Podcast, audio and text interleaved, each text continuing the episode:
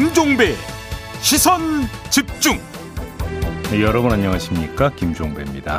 이 정부가 구월 말 시월 초에 이른바 위드 코로나로의 방역체계 전환을 검토하겠다고 밝혔습니다. 전문가들 사이에서 아직은 시기상조다, 아니다, 오히려 늦었다 이렇게 의견이 분분한데요. 이 부에서 이 문제 갖고 토론하는 시간 마련해 보겠습니다. 윤석열 후보와 이준석 대표 간의 갈등 국면에서 침묵을 지키던 국민의힘 유승민 예비후보, 최근 윤석열 후보에 대한 적극적인 공세로 돌아섰는데요. 그 배경이 무엇인지 삼 부에서 본인과 직접 이야기 나눠보겠습니다. 팔월 이십오일 수요일 김종배의 시선집중, 광고 듣고 시작합니다.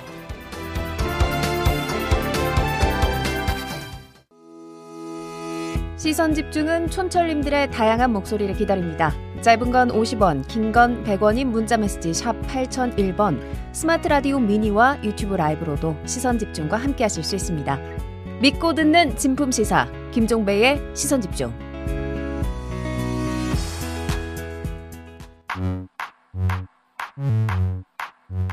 뉴욕에 뉴욕타임즈가 있다면 시선집중에는 제이비타임즈가 있다.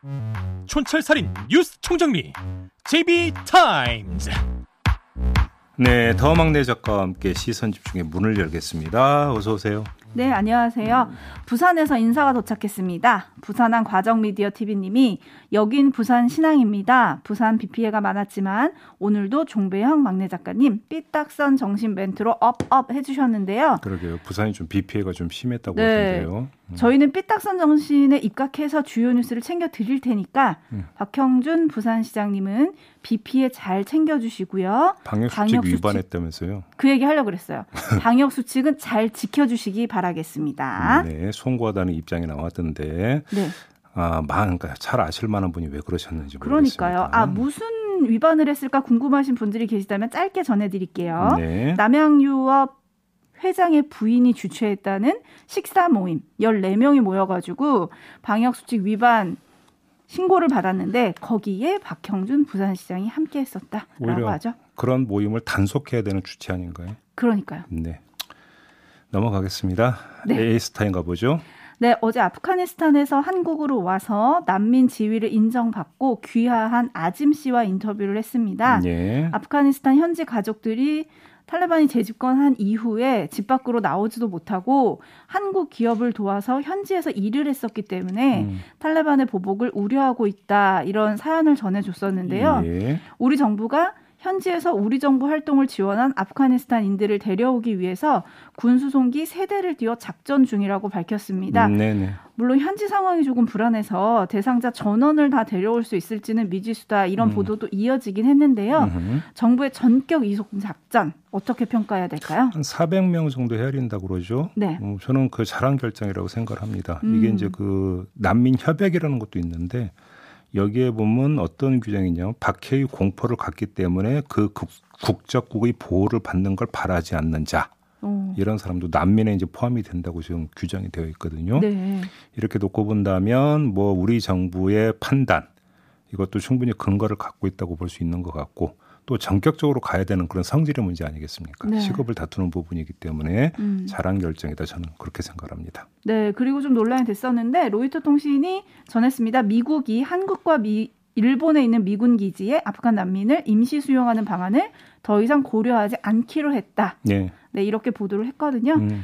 아마 탈레반 때문에 특정 종교에 대한 우려가 있으신 분들도 계실 거예요. 음. 근데 어제 아짐 씨가 말했습니다. 대부분의 아프간인들은 탈레반이 아닙니다. 으흠. 탈레반을 증오합니다. 어디를 가든 우리는 그 문화를 존중하고 적응해서 삽니다. 네, 라고 말을 했는데 이 음. 말을 좀 기억해 주셨으면 좋겠습니다. 네. 자, 뉴스와 분석이 함께하는 제이비타임즈, 오늘 주목할 뉴스들 챙겨드리겠습니다. 첫 번째 뉴스는 오디오로 먼저 만나보시죠. 아침 여덟 시부터 일곱 시간 동안 유혹 대상 의원 열두 명의 소명을 일일이 들은 국민의힘 지도부는 절반은 징계, 절반은 문제없다는 결론을 내렸습니다. 평창에 농사를 짓지도 않을 십일만 제곱미터 땅을 보유한 의혹이 있는 비례대표 한무경 의원은 제명, 토지 보상을 과다하게 받은 의혹이 있는 강기훈 의원 등 다섯 명에 대해선 탈당을 요구했습니다. 만장일치로 모두의 뜻을 모아 탈당과 함께 수사에 적극 협조할 것을 요구하기로 하였습니다. 국민의힘 지도부는 나머지 여섯 명 중 윤희숙, 안병길, 송석준 의원은 본인 부동산이 아니란 이유로 농지법 위반 소지가 있는 김승수, 박대수, 배준영 의원은 의혹이 소명됐거나 농지를 처분할 거라면서 징계 대상에서 제외했습니다. 하지만 논의 과정에서 최고위원들 사이에서도 격론이 오가는 등 징계 기준을 두고 벌써부터 반발이 나오고 있습니다.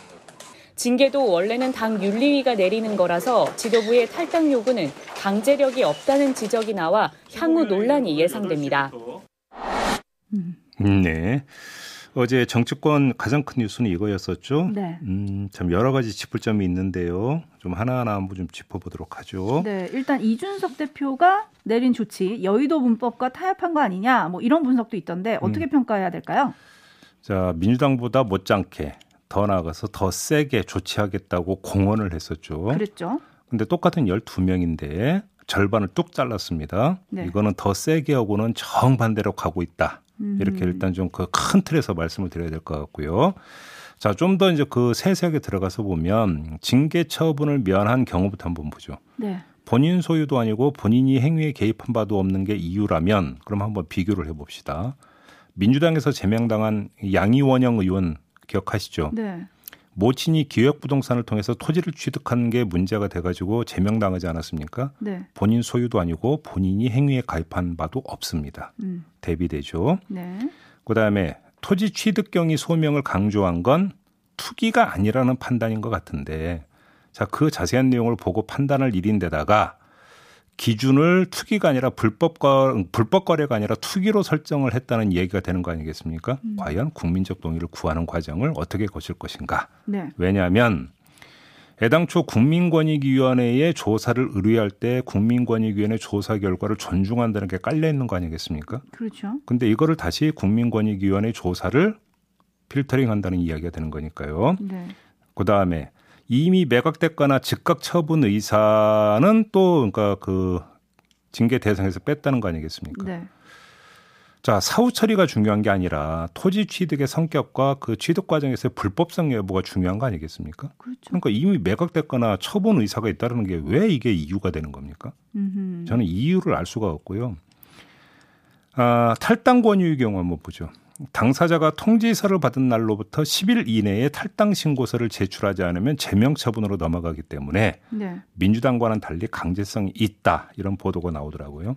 그런데 중요한 건 통지 시점 아니겠습니까? 그렇죠. 조금 전에 뉴스 오디오에서 나온 것처럼 주체는 윤리위원회가 되어야 되는데 윤리위원회가 아직 구성되지 않았다는 것은 어제 김재원 최고위원이 저희와 말했죠. 인터뷰에서 밝힌 바가 있습니다. 네.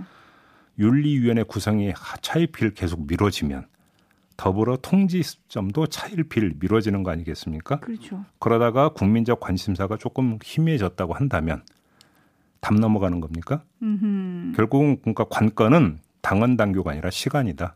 음흠. 이 말씀을 좀 드리고 싶습니다. 네. 지금 촌철님들이 뭐 의견 여러 개 보내주고 계시거든요. 잠깐 네. 소개하면 팬킹라이킹님이 이준석 대표 공약이 무너집니다. 계속 무너집니다. 음. 이런 의견 주셨고 이혁수님은 어제 제이비가 분석한 그대로네요. 음. 민주당이 약하게 해버리는 바람에 점점점 해주셨고 네. 네. 정철우님은 민주당보다 더 못한 처리인 것 같습니다. 음. 라고 해주셨거든요. 음. 자, 뭐 그 충분히 나올 수 있는 지적이고요. 네. 또 하나의 포인트 좀 짚어보죠. 네. 그 열두 명 가운데 다섯 명이 윤석열 캠프에서 본부장을 맡고 있던 사람들 아니겠습니까? 그렇죠. 이 가운데 홍보본부장 맡았던 안병길 의원 같은 경우는 그 징계 대상에서 빠졌음에도 불구하고 본인이 자진 사퇴를 선언을 했고요. 네. 그럼 나머지 네 명, 이철규, 정찬민 두 의원은 탈당 권유 대상. 여기서 정찬민 의원은 윤석열 캠프 본부장직을 내려놓았는데 윤석열 캠프에서 설명하기를 이철규 의원 같은 경우는 당 지도부에 해명의 어떤 기회를 요구를 했기 때문에 그 결과를 보고 판단한다. 네. 어제 윤석열 캠프에서 이렇게 나왔습니다. 입장이. 네. 그다음에 한무경 의원 같은 경우는 제명 대상이기 때문에 이제 큰 문제 없이 처리가 될 것 같은데. 사의 표명은 했습니다. 한무경 그렇습니다. 의원, 정찬민 의원도. 그렇습니다. 네. 나머지 한 명. 부동산 정책본부장을 맡고 있는 송석준 의원이 사실은 관심의 대상이 되는 인물인 것 같습니다. 제가 그렇죠. 볼 때는.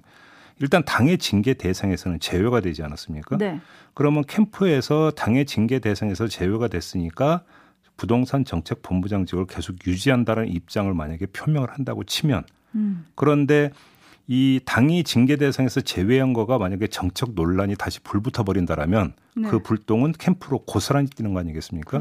그런데 그렇죠. 개인적 차원으로 그치는 게 아니라 송석준 의원이 캠프에서 맡고 있는 직책이 부동산 정책 본부장이라는 거 아니겠습니까? 그렇죠. 이러면 캠프의 부동산 정책 전반에 대한 논란으로까지 이건 확산이 될 수가 있다. 음흠. 이 점을 캠프에서 어떻게 고려하고 있는지가 저는 참으로 궁금합니다. 그러게요. 저도 입장이 나오나 궁금했는데 아직까지 음. 입장은 안 나왔고요. 예. 대신 송석준 의원은 자신의 페이스북에 아주 장문의 글을 올렸습니다. 음. 모친이 오십팔 년째 소유 중인 농가를 수선하면서 음. 신고를 안 해서 건축법 위반이 됐는데 조속히 신고 절차를 밟겠다. 음. 그러면서 구구절절 사연들을 올렸는데 네. 오늘 국민의힘 대선 후보들 비전 발표회가 있잖아요. 예. 여기에 나서기 전에 윤석열 후보가 캠프 인사들의 이런 의혹에 대해서 어떤 조치나 입장을 좀 내야 하진 않을까요?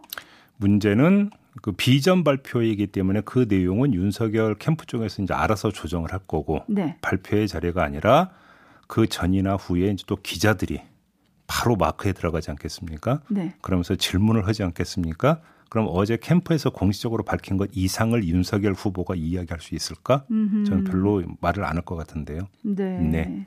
송석준 의원이 국토부 출신이잖아요. 네. 그래서 지금 부동산 정책 본부장을 맡고 있는 건데 음. 이런 의혹에 휩싸였기 때문에 큐빅 동지님이 고양이한테 생선을? 이런 얘기를 좀 보내주셨는데 한번 지켜보도록 하고요. 예. 또 하나 지금 촌철님들이 가장 많이 올려주시는 이름은 윤희숙 의원입니다. 네. 대선 예비 후보 중에 유일하게 지금 명단에 포함이 됐고요. 음. 근데 이제 부친 소유 부동산 관련 해명을 지도부가 받아들여서 음. 무슨 징계 대상은 아닌데 음. 워낙 나는 임차인입니다. 이 국회 연설로 주목을 받았던 터라서 음. 명단에 포함됐다는 것만으로도 관심을 가장 많이 받았거든요. 네. 지금 본인은 비전 발표에 불참을 지금 얘기를 했다고 하고 의원직 사퇴 의사를 밝혔다고 하잖아요. 네. 오전에 기자회견을 연다는데 이게 이제 억울함의 분노의 표시다. 이런 보도가 아침에 나왔더라고요.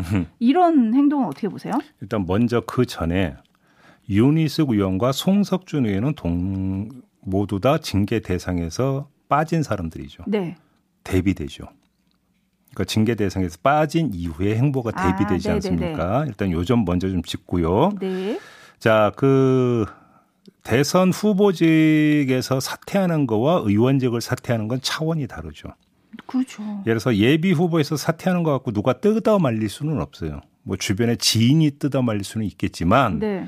어떤 정치적으로 공개적으로 뜯어 말릴 수가 없죠. 그렇죠. 당 지도부가 뜯어 말리면 특정 후보 편드는 게 되기 때문에 네. 그거는 그냥 본인이 하면 되는 건데 의원직 사태는 얘기가 다르죠. 지역구 의원이거든요. 그죠. 그러니까 국회 본회의 표결을 거쳐야 되는 거 아니겠습니까? 그렇죠. 그러면 뜯어 말리는 과정이 있게 되겠죠. 네. 뜯어 말리는 과정 자체가 본인의 억울함을 국민한테 홍보하는 과정이 된다 이렇게 설정할 수도 있는 거겠죠. 어허. 그렇지 않습니까? 그래서 네. 억울함을 표출하는 과정이다라는 언론 분석은 그래서 나오는 것 같습니다. 음. 이 점을 하나 봐야 될 것 같고요. 네. 저는 두 번째, 자 그래서 국회 본회의 표결까지 만약에 가느냐도 사실은 관심사인데 네. 민주당의 스탠스가 어떤 거냐도 저는 사실 궁금합니다. 아하, 민주당의 스탠스. 그렇지 않겠습니까? 네, 그러니까 이, 지금 이 얘기를 하다 보면 결국은 돌고 돌아 민주당 얘기로 귀결이 되는 것 같아요. 그러니까요. 그러니까 어제 민주당이 그랬다면서요. 국민의힘의 결정을 존중한다고. 네.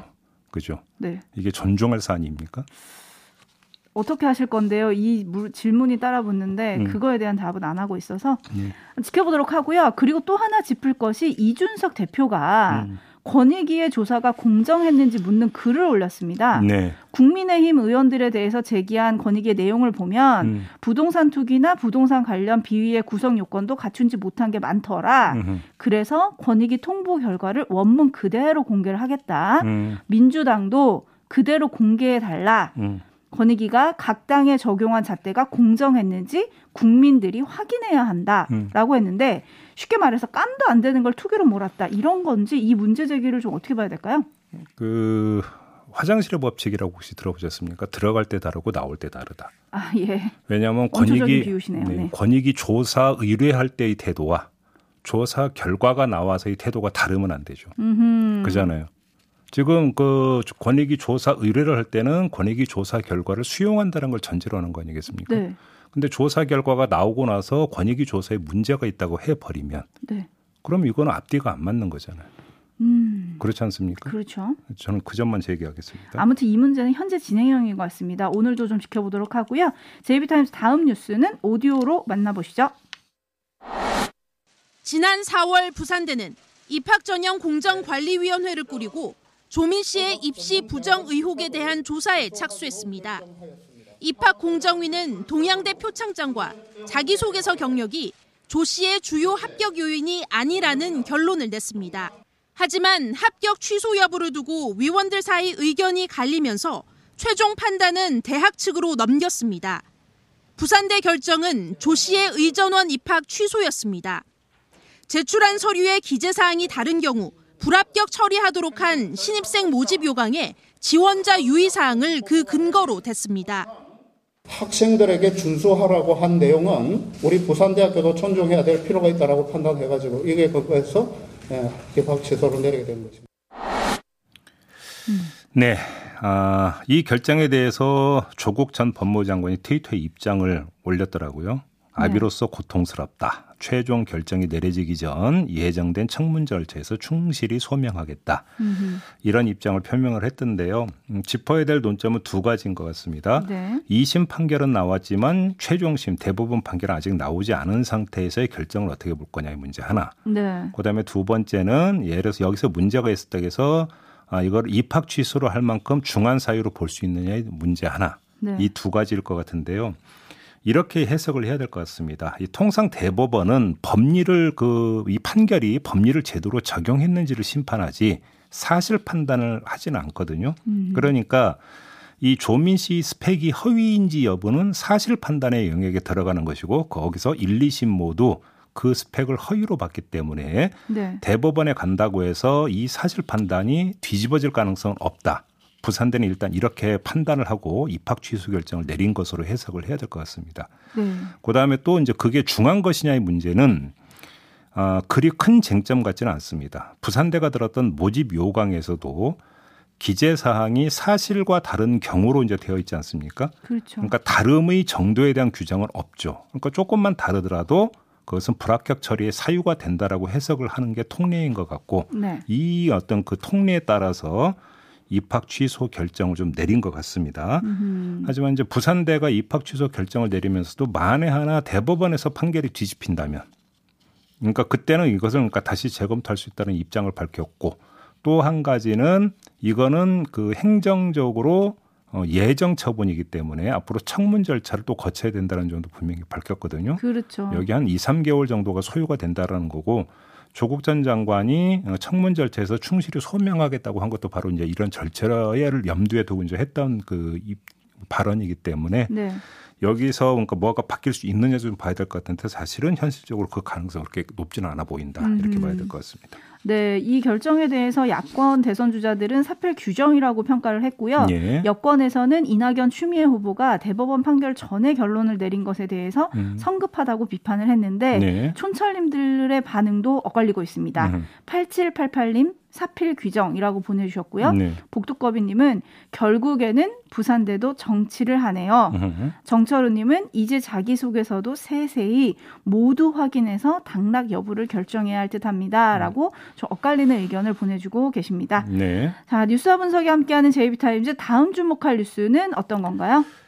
삼성이 앞으로 삼 년간 이백사십조 원을 그 가운데 백팔십조를 국내에 투자한다고 발표를 했습니다. 시스템 반도체 분야에 이천삼십년까지 백칠십일조를 투자를 하고 바이오를 제이의 반도체로 육성하겠다 이렇게 밝혔고요.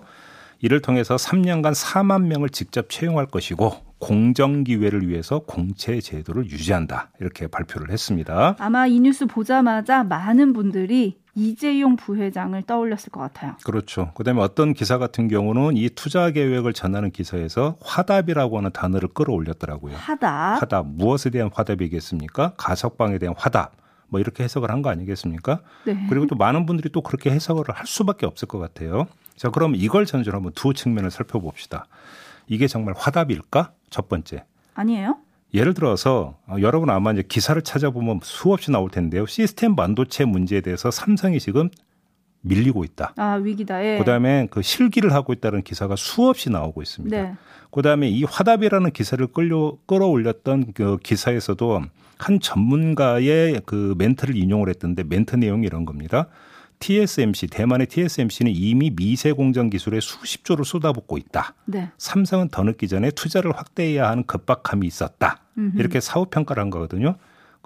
이 말에 따르면, 그다음에 수많은 기사에 따르면 삼성의 투자 계획은 화답 이전의 생존 자원이다. 생존. 그러니까, 그러니까 자기들의 필요에 의한 부분이 있다라는 거고요. 네.